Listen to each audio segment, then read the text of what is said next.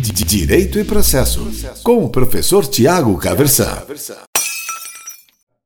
Hoje eu quero conversar com você sobre recurso extraordinário e recurso especial, a partir da perspectiva do processo civil, tá certo? Então a gente vai tratar daquela matéria que está regulada lá no Código de Processo Civil, nos artigos 1029 até 1035, tá certo?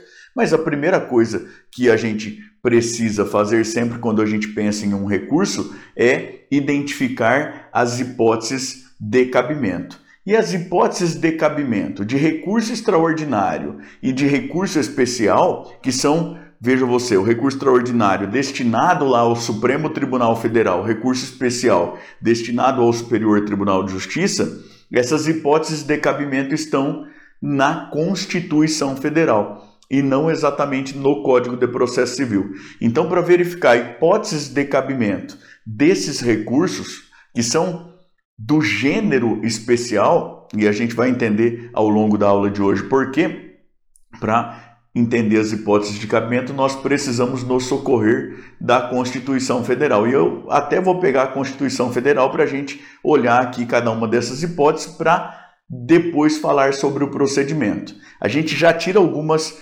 algumas pistas procedimentais aqui do próprio texto constitucional.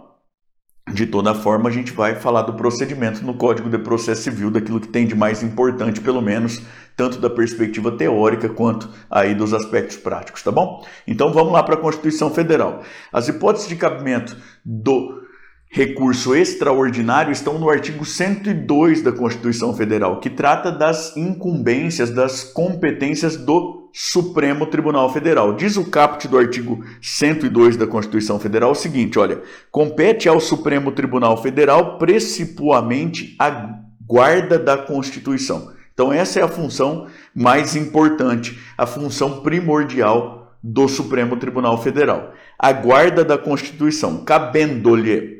O inciso primeiro trata de ações de procedimentos de competência originária do Supremo Tribunal Federal. O inciso segundo trata de recurso ordinário das competências do Supremo Tribunal Federal para conhecer causas em recurso ordinário. E aí a gente vai verificar isso em uma aula própria, tá certo? E o inciso terceiro é o inciso que trata aí das hipóteses de cabimento do recurso extraordinário. E Diz então o inciso terceiro: julgar mediante recurso extraordinário as causas decididas em única ou última instância. Aqui já está um ponto importante, nós vamos tratar disso mais para frente, quando a decisão recorrida. E aí ele traz quatro hipóteses das alíneas A, B, C e D. A primeira, a linha A, contrariar dispositivo desta Constituição contrair, contrariar dispositivo desta Constituição. Então vejam, eu tenho uma decisão decidida lá, eu tenho uma causa decidida em única ou última instância. E essa decisão, ela contraria dispositivo da própria Constituição Federal. Eu costumo dizer que aqui já há algo de maravilhoso, porque o texto constitucional é muito interessante. A gente foi criando uma cultura no Brasil, mais ou menos, de chamar de inconstitucional as coisas de que nós não gostamos. Ah, isso é inconstitucional, isso ofende a Constituição. Eu pergunto, mas ofende qual dispositivo da Constituição? Ou ofende o espírito da Constituição, como se fosse uma, uma coisa absolutamente transcendente, assim. E a Constituição é um documento jurídico, político e jurídico. É um, um conjunto de normas está organizada, no caso brasileiro, como um texto normativo. E a própria Constituição, então, vai tratar desse exercício do Supremo Tribunal Federal né, na guarda da Constituição e vai dizer: olha, precisa contrariar um dispositivo da Constituição Federal. Então é necessário que se identifique o dispositivo da Constituição Federal supostamente contrariado. E a gente vai ver aí requisitos de pré-questionamento e tudo mais. Já vamos chegar lá, vamos entender as hipóteses de cabimento. Então, a primeira é quando a decisão recorrida contrariar dispositivo da própria Constituição Federal. Tá certo? A segunda hipótese, quando declarar inconstitucionalidade de tratado ou de lei federal. Então a decisão recorrida afirmou a suposta inconstitucionalidade de lei ou de tratado federal. Vejam que, que isso é uma coisa grave. Isso acontece em um contexto de controle difuso de constitucionalidade. Agora, o que acontece é que nós temos uma, um princípio de presunção de legitimidade das normas. O cidadão comum ele não pode presumir que uma norma qualquer seja inconstitucional e sair descumprindo. Não, ele precisa adotar os caminhos jurisdicionais para conseguir uma declaração com efeito concreto para o caso dele, caso haja uma, uma inconstitucionalidade aí que eventualmente o atinja, uma inconstitucionalidade de lei ou de, ou de dispositivo. E aí diz o, a segunda hipótese de cabimento. Caso a decisão declare a inconstitucionalidade de tratado ou de lei federal, isso dá ensejo à hipótese de cabimento de recurso extraordinário, porque quem tem a competência de, por último e de maneira definitiva, afirmar se o tratado ou a lei federal ofende ou não a Constituição é exatamente o Supremo Tribunal Federal, tá certo? E vale aqui a gente até lembrar que caso o Supremo Tribunal Federal declare a inconstitucionalidade por essa via do recurso extraordinário, que também está no contexto do controle difuso de constitucionalidade, ele inclusive deve dar ciência disso ao Senado Federal para que seja suspensa a eficácia, segundo alguns, ou então para que seja dada publicidade disso. Qualquer, qualquer forma, não vou entrar nessa discussão, vou deixar que você tire suas próprias conclusões, lendo lá o artigo 52, inciso 10 da própria Constituição Federal, que não é exatamente objeto dessa aula, tá certo? Então, a segunda hipótese, quando a decisão recorrida declara a inconstitucionalidade de tratado ou então de lei federal. A terceira hipótese, quando a decisão recorrida julga válida lei ou ato de governo local contestado em face da Constituição Federal. Governo local, o governo do município, governo do estado. Se a decisão recorrida declara válida lei ou ato do governo né? Então, lei municipal ou estadual. Ato do governo municipal ou estadual julga válido esse ato, ou então válida a lei, que é contestada em face da Constituição Federal, isso também desfia aí a hipótese de cabimento de recurso extraordinário. E a quarta hipótese, que é interessantíssima, que é quando a decisão recorrida julga válida lei local contestada em face de lei federal. E essa é uma hipótese que eu, que eu digo que é uma hipótese interessante. Ela foi acrescentada aí pela emenda 45, a emenda é, chamada de reforma do Poder Judiciário, lá em dezembro de, de 2004. É, porque tem muita gente que fala: olha, a questão aqui é de manutenção da autoridade da legislação federal.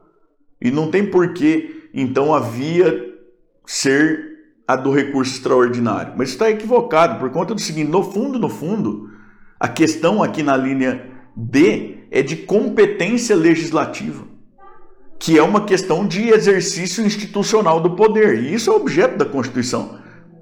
Né? A Constituição serve, em primeiro lugar, para organizar o exercício do poder institucionalmente organizado. Então, faz todo sentido que a linha D esteja aqui. Então, recapitulando, quatro hipóteses. Quando a decisão recorrida contraria dispositivo da Constituição Federal, quando ela declara inconstitucionalidade de tratado ou de lei federal, quando ela julga válida lei ou ato de governo local contestado em face da própria Constituição Federal, ou quando ela julga válida lei local contestada em face de lei federal, tá certo? Essas são as hipóteses de cabimento de recurso extraordinário, o recurso extraordinário que é destinado lá, em princípio, ao Supremo Tribunal Federal, tá bom?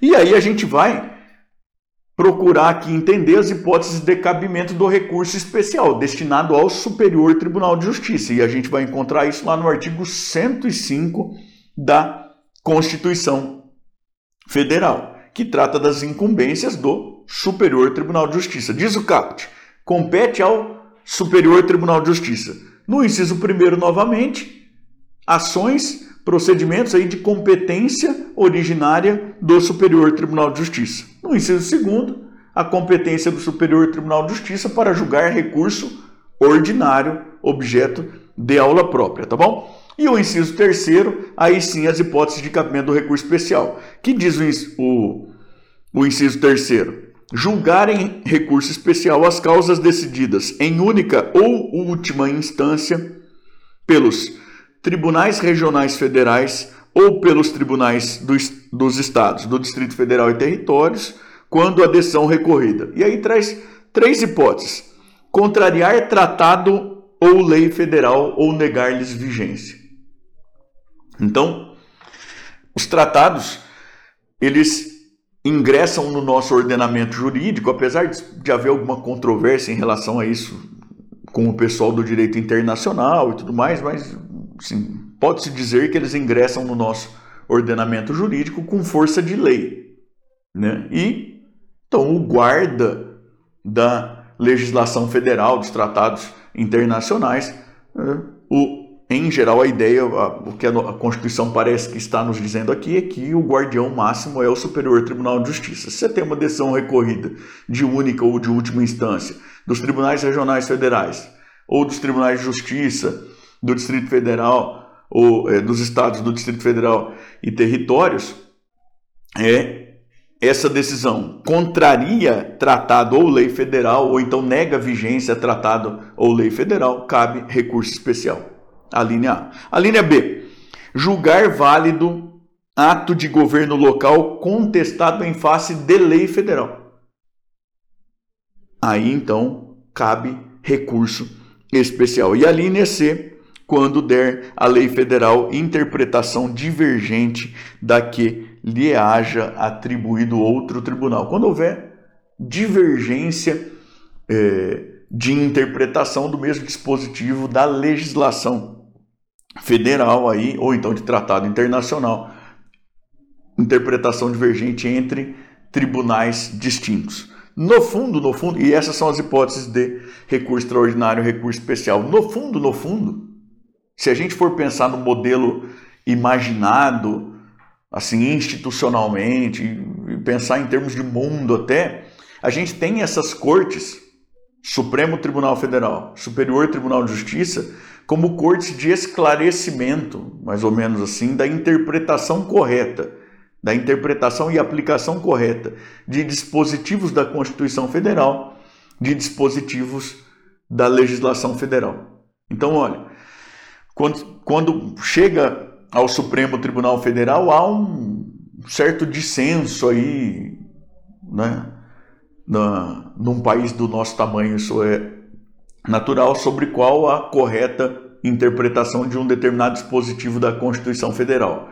A ideia seria a seguinte: vem o Supremo Tribunal Federal e entende, olha, a interpretação e aplicação correta desse dispositivo da Constituição Federal para essa espécie de situação aqui é essa. E aí então deixaria de existir dúvida e a questão estaria definitivamente resolvida, a não ser que houvesse depois aí modificações de ordem ju jurídica, estritamente jurídica, ou então política, econômica, social, esse tipo de coisa. É mais ou menos nessa esteira que vem a tal da ideia dos precedentes vinculantes no novo Código de Processo Civil, e aí você pode dar uma olhada lá nos artigos 926 927. O Supremo Tribunal Federal decidiu né, em julgamento colegiado, qualificado, é, como que se deve interpretar e aplicar um determinado dispositivo da Constituição Federal para um determinado tipo de situação, está resolvido. Ninguém mais deveria discutir isso segundo a ideia abstrata do sistema, pelo menos. E o mesmo lá em relação à legislação federal e a tratados internacionais, se a gente pensar na atuação do Superior Tribunal de Justiça. Ah, professor, mas isso está muito distante da realidade. Bom, mas mas é pensando nisso que a gente vai ver algumas peculiaridades procedimentais aqui, tá bom? Se a gente for pensar então em requisitos daí do recurso especial e do recurso extraordinário, porque vejam, vocês o seguinte, o código trata em conjunto de recurso especial e recurso extraordinário. Nós vamos ver que tem um, um requisito aqui que é uma particularidade do recurso extraordinário, por, por, previsão da própria Constituição Federal. Calma, não, não perca as emoções da aula de hoje mesmo ainda, de, de daqui a pouco. Mas, fora isso, o procedimento ele é regulado de, de uma mesma maneira para ambos os recursos no Código de Processo Civil. E até por isso a gente está tratando desses dois recursos em uma aula só aqui no nosso canal e não desmembrando em uma aula para cada recurso. Né? Isso tem vantagens e desvantagens, mas a gente preferiu fazer desse jeito, já que o próprio código faz também.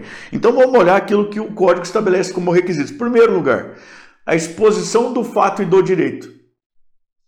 A exposição do fato e do direito. E vejam, a gente está lá no, no artigo lá 1029, tá? A exposição do fato e do direito. Professor, mas como assim?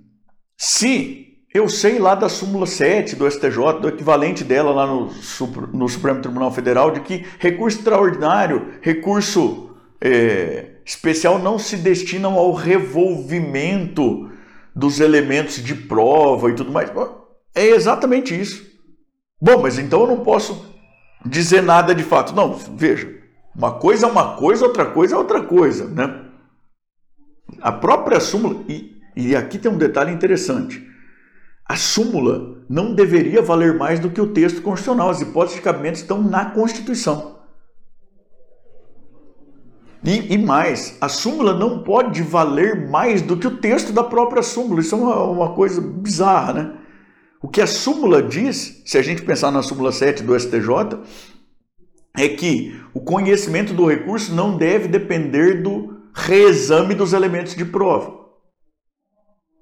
Maravilha. Ah, então eu não posso falar nada de fato. Não, não é isso. Veja, nós estamos aqui pensando em ações concretas. No direito aplicado a um determinado fato. Nós não estamos usando o é, Poder Judiciário para fim consultivo. Nem podemos. Então, o direito, naquele caso, está referido a fatos. A questão é a seguinte: esses fatos são os fatos consignados no próprio acórdão recorrido como sendo aquilo que ficou demonstrado. vou te dar um exemplo para te ajudar a entender o que eu estou falando. Se eu estou tratando, por exemplo, de uma indenização por acidente de veículo e o acórdão recorrido afirma que um dos veículos cruzou a preferencial e colidiu com o veículo com o outro veículo e assim deu causa ao acidente, vejam, os fatos constam do acordo. Imaginem que depois se negue a indenização.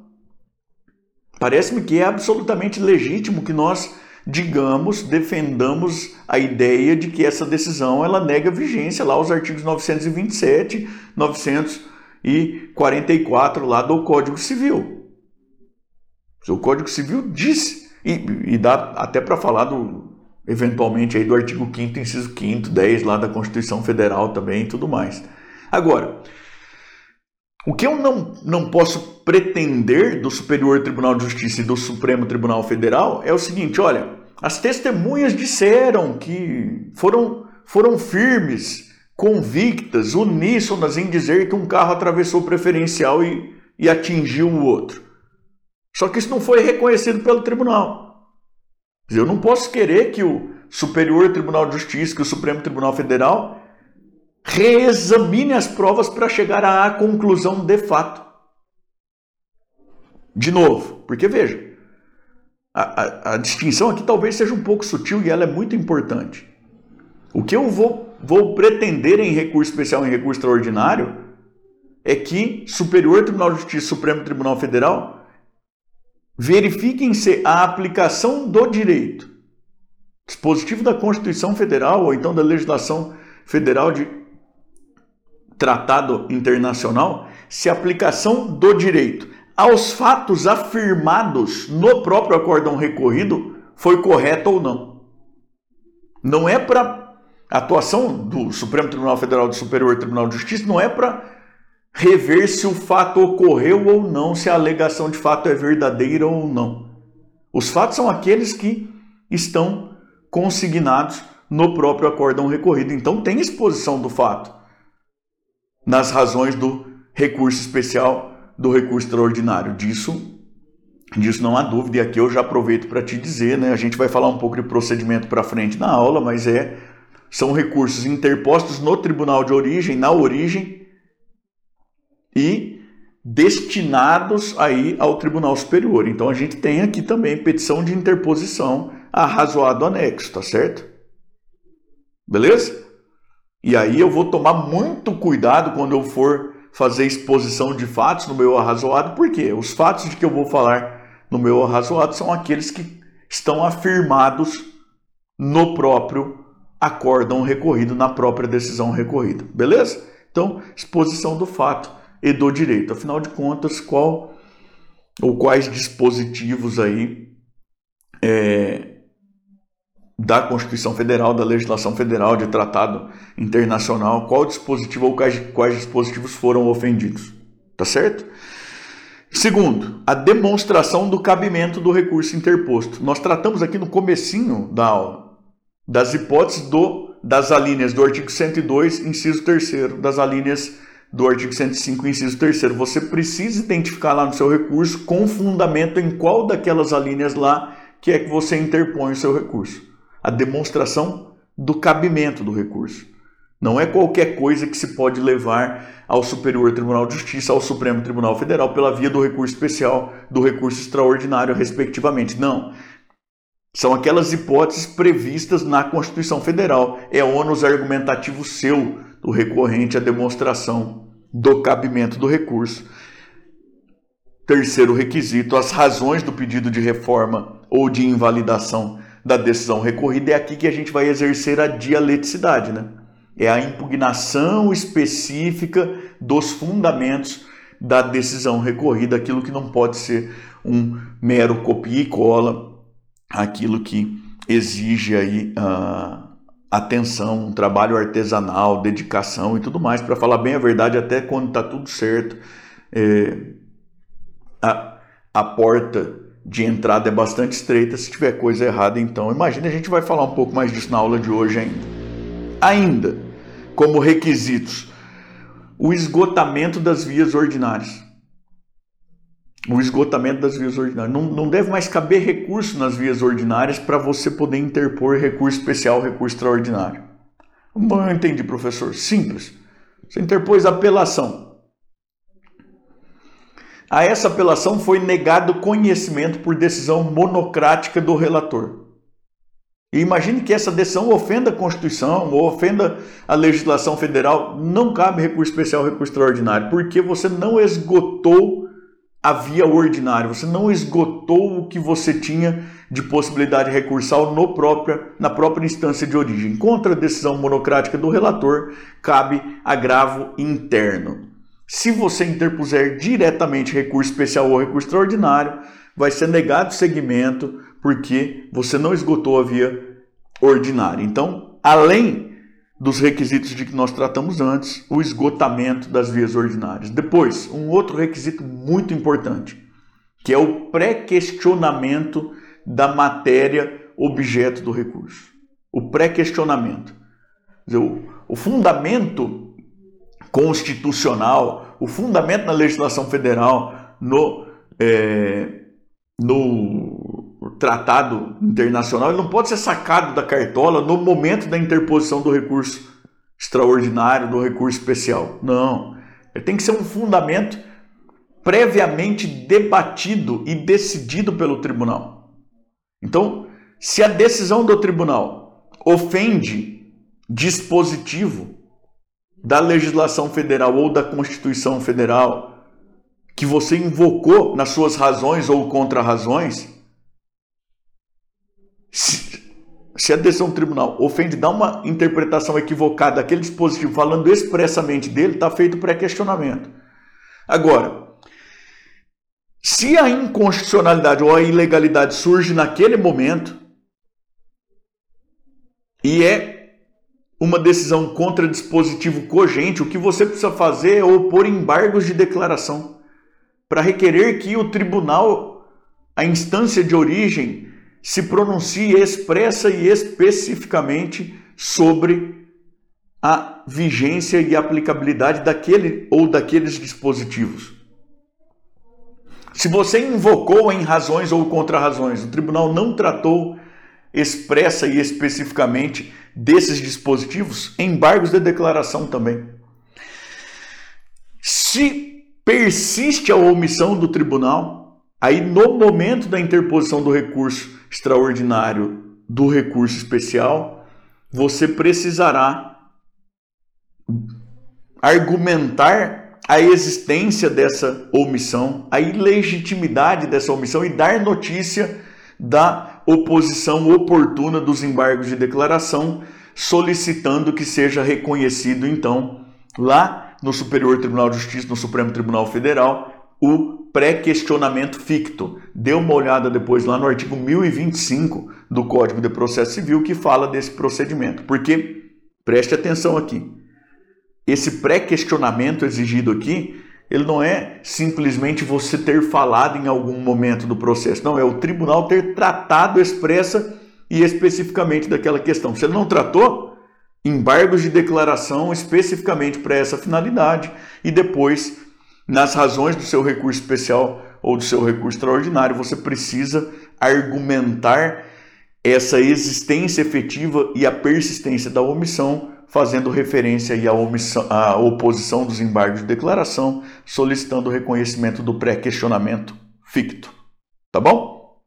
Ainda para o recurso extraordinário especificamente, um requisito próprio do recurso extraordinário, está lá no artigo 102, parágrafo 3 da Constituição Federal, que é a demonstração de repercussão geral da matéria.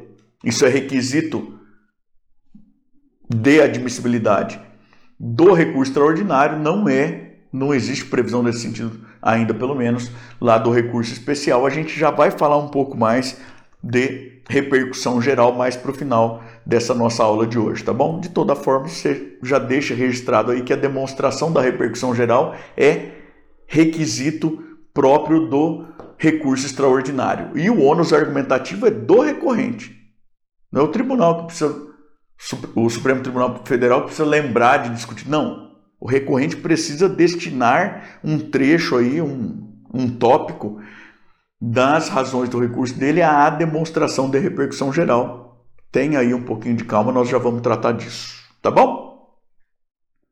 Questões procedimentais. O prazo para interposição de recurso especial de recurso extraordinário, 15 dias. Isso está lá no artigo 1003, parágrafo primeiro, tá bom? A gente precisa lembrar sempre da aplicabilidade do artigo 229, né? Das, dos prazos duplos legais aí tudo mais, mas o prazo base é 15 dias, prazo esse que é contado aí em dias úteis, tá certo?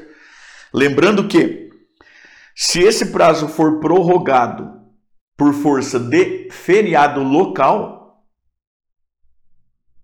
esse feriado precisa ser comprovado no momento da interposição do recurso. Já tem aí precedente vinculante do STJ nesse sentido. Você não, não pode deixar para comprovar depois, é no momento da interposição. E aí você precisa tomar muito cuidado, porque não custa nada lembrar essa discussão toda. Começou porque carnaval no Brasil não é feriado nacional, é regulado como feriado local. É feriado no Brasil inteiro, mas não é feriado nacional. Então você precisa comprovar no momento da interposição do recurso, ou pena dele ser considerado intempestivo. Tá bom? Então, prazo 15 dias. Esse daqui, esse recurso, ele é uma exceção àquele princípio da unirrecorribilidade. Então, se você tiver uma decisão de única ou última instância que ofenda supostamente a um só tempo dispositivo da Constituição Federal e também dispositivo da legislação federal ou de tratado federal, você interporá conjuntamente recurso especial, recurso extraordinário, cada um por meio de uma petição própria. Tá certo? Então, você vai ter lá uma petição de recurso extraordinário, uma petição de recurso especial e deverá interpô-los conjuntamente.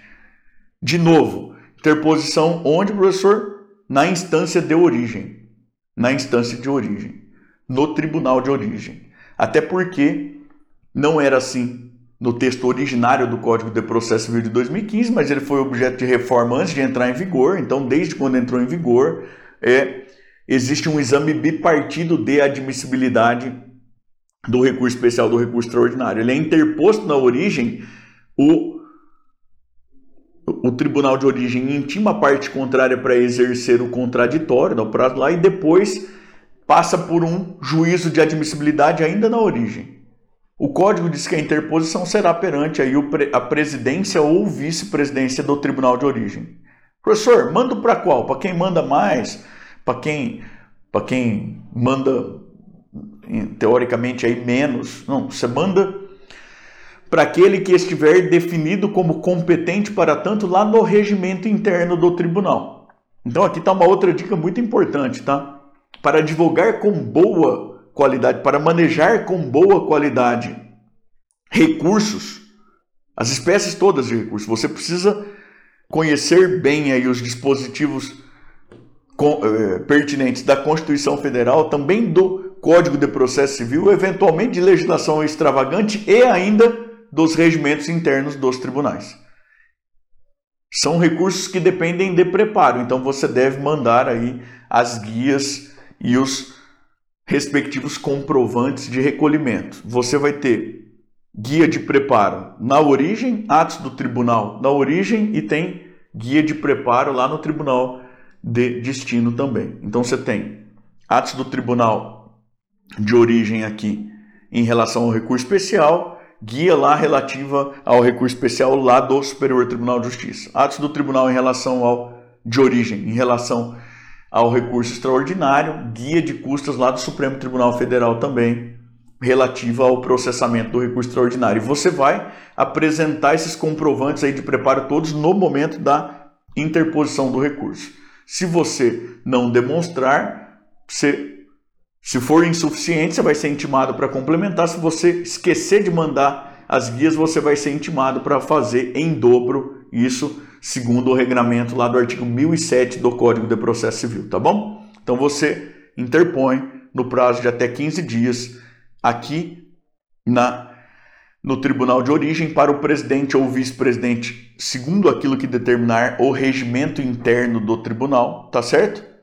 O tribunal vai intimar a parte contrária para o exercício das contrarrazões e aí vai ser feito o juízo de admissibilidade aqui no, no tribunal de origem, um primeiro juízo de admissibilidade. Caso esse juízo de admissibilidade seja positivo, essa é uma decisão irrecorrível, os autos serão encaminhados aí primeiro ao Superior Tribunal de Justiça, se a interposição for conjunta, porque pode ser que o recurso extraordinário até peça perda, perca, coisa horrível, né?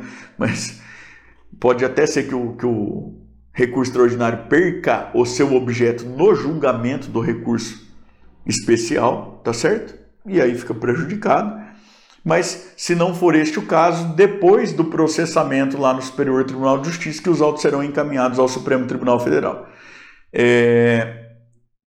Mas o juízo de admissibilidade pode ser negativo também. Se ele for negativo, caberá recurso contra essa decisão, que vai depender do motivo, do fundamento da, da negativa de admissibilidade na origem para a gente saber se o recurso cabível será de agravo interno ou de agravo em recurso especial ou agravo em recurso extraordinário.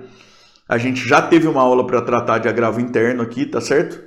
Nós vamos ter uma aula também para tratar desse agravo em recurso especial recurso extraordinário. Agravo interno regulado lá pelo artigo 1021 o agravo em recurso especial em recurso extraordinário, regulado lá pelo artigo 1042. Professor, como é que eu faço para saber qual dos dois aplica? Você vai olhar o parágrafo 2 do artigo 1030. Em resumo bem resumido assim, se o motivo da negativa de admissibilidade for precedente vinculante qualificado do Supremo Tribunal Federal ou do Superior Tribunal de Justiça, conforme o caso, o recurso cabível contra essa decisão será de agravo interno, que será julgado pelo órgão especial do próprio tribunal de origem. Se a negativa de admissibilidade do recurso for por outros fundamentos, aí então o recurso cabível será o agravo em recurso especial ou agravo em recurso extraordinário, conforme o caso, na forma lá do artigo 1042, tá certo? Sendo positivo Todavia, o, o, juiz de admissibilidade aqui na origem, como eu disse, o recurso vai ser remetido lá para Brasília e lá será submetido à distribuição e aí a novo exame de admissibilidade por parte do relator lá no, no órgão jurisdicional colegiado, lá na turma, que for a turma é, para a qual foi distribuído, tá certo? Sendo negado o segmento lá, por decisão monocrática, cabe lá também agravo interno tá bom? Que, que às vezes lá no Supremo Tribunal Federal você vai ver processado como se agravo regimental fosse aí uma referência a uma, a uma denominação que, legalmente falando, é uma denominação antiga para falar bem a verdade, tá bom? Antes de terminar a aula, falar aqui do tal regime de repercussão geral, né? O que, que é essa repercussão geral que eu devo demonstrar como requisito aí, especificamente no recurso extraordinário. É um interesse transsubjetivo de que o Supremo Tribunal Federal esclareça qual que é a interpretação é, mais correta aí a aplicação mais correta daquele dispositivo da Constituição Federal. Então você vai precisar demonstrar que existe um, uma questão relevante do ponto de vista jurídico, ou então econômico, político, social, e que então existe um interesse da, da sociedade, não apenas do seu cliente, de que o Supremo Tribunal Federal realmente esclareça qual a interpretação, a aplicação correta daquele dispositivo da Constituição Federal. Existe uma presunção de repercussão geral, segundo o Código de Processo Civil, quando o recurso for interposto contra a decisão que contrariar jurisprudência dominante do próprio Supremo Tribunal Federal, ou então quando a decisão recorrida for uma decisão de reconhecimento de inconstitucionalidade. Tá certo? Se for uma decisão que pronuncia inconstitucionalidade, tem lá um, um procedimento para isso também, né? O, o incidente de declaração de inconstitucionalidade. Caso a decisão declare inconstitucionalidade, aí então há uma presunção de repercussão geral e isto, repito, porque é, cabe ao Supremo Tribunal Federal a última palavra sobre constitucionalidade ou inconstitucionalidade, tá certo? Uh, também queria te dizer que quando a gente for pensar em, em demonstração de dissídio jurisprudencial, mais especialmente aí aquilo que está lá na linha C do artigo 105 do Código de Processo Civil, há bastante jurisprudência aí no sentido de que não basta colar aí emendas de julgados de tribunais diferentes. Você vai precisar pegar, não, não basta que seja julgamento divergente do próprio tribunal de origem também.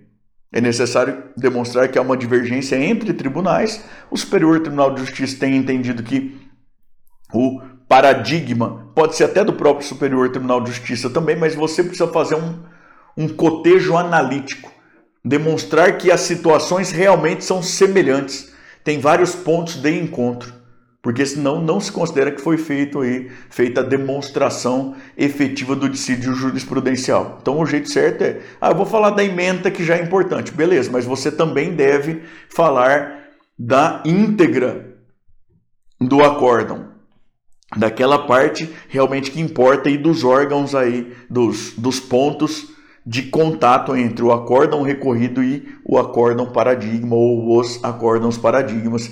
Você deve é, providenciar aí juntada da íntegra desses acórdãos paradigmas, deve fazer referência aí ao repositório autorizado de jurisprudência de onde o acórdão paradigma foi retirado e tudo mais, tá certo? Então tem que tomar bastante cuidado na caracterização do dissídio jurisprudencial. E de novo, tome muito cuidado com aquilo de fato a que você vai fazer referência, porque isso é aí ó, a trave mais comum em que se em que se bate, tá bom? Muito, muito, muito importante mesmo que se tome esse cuidado na, no momento da interposição. O fato é aquele fato que está afirmado na decisão recorrida.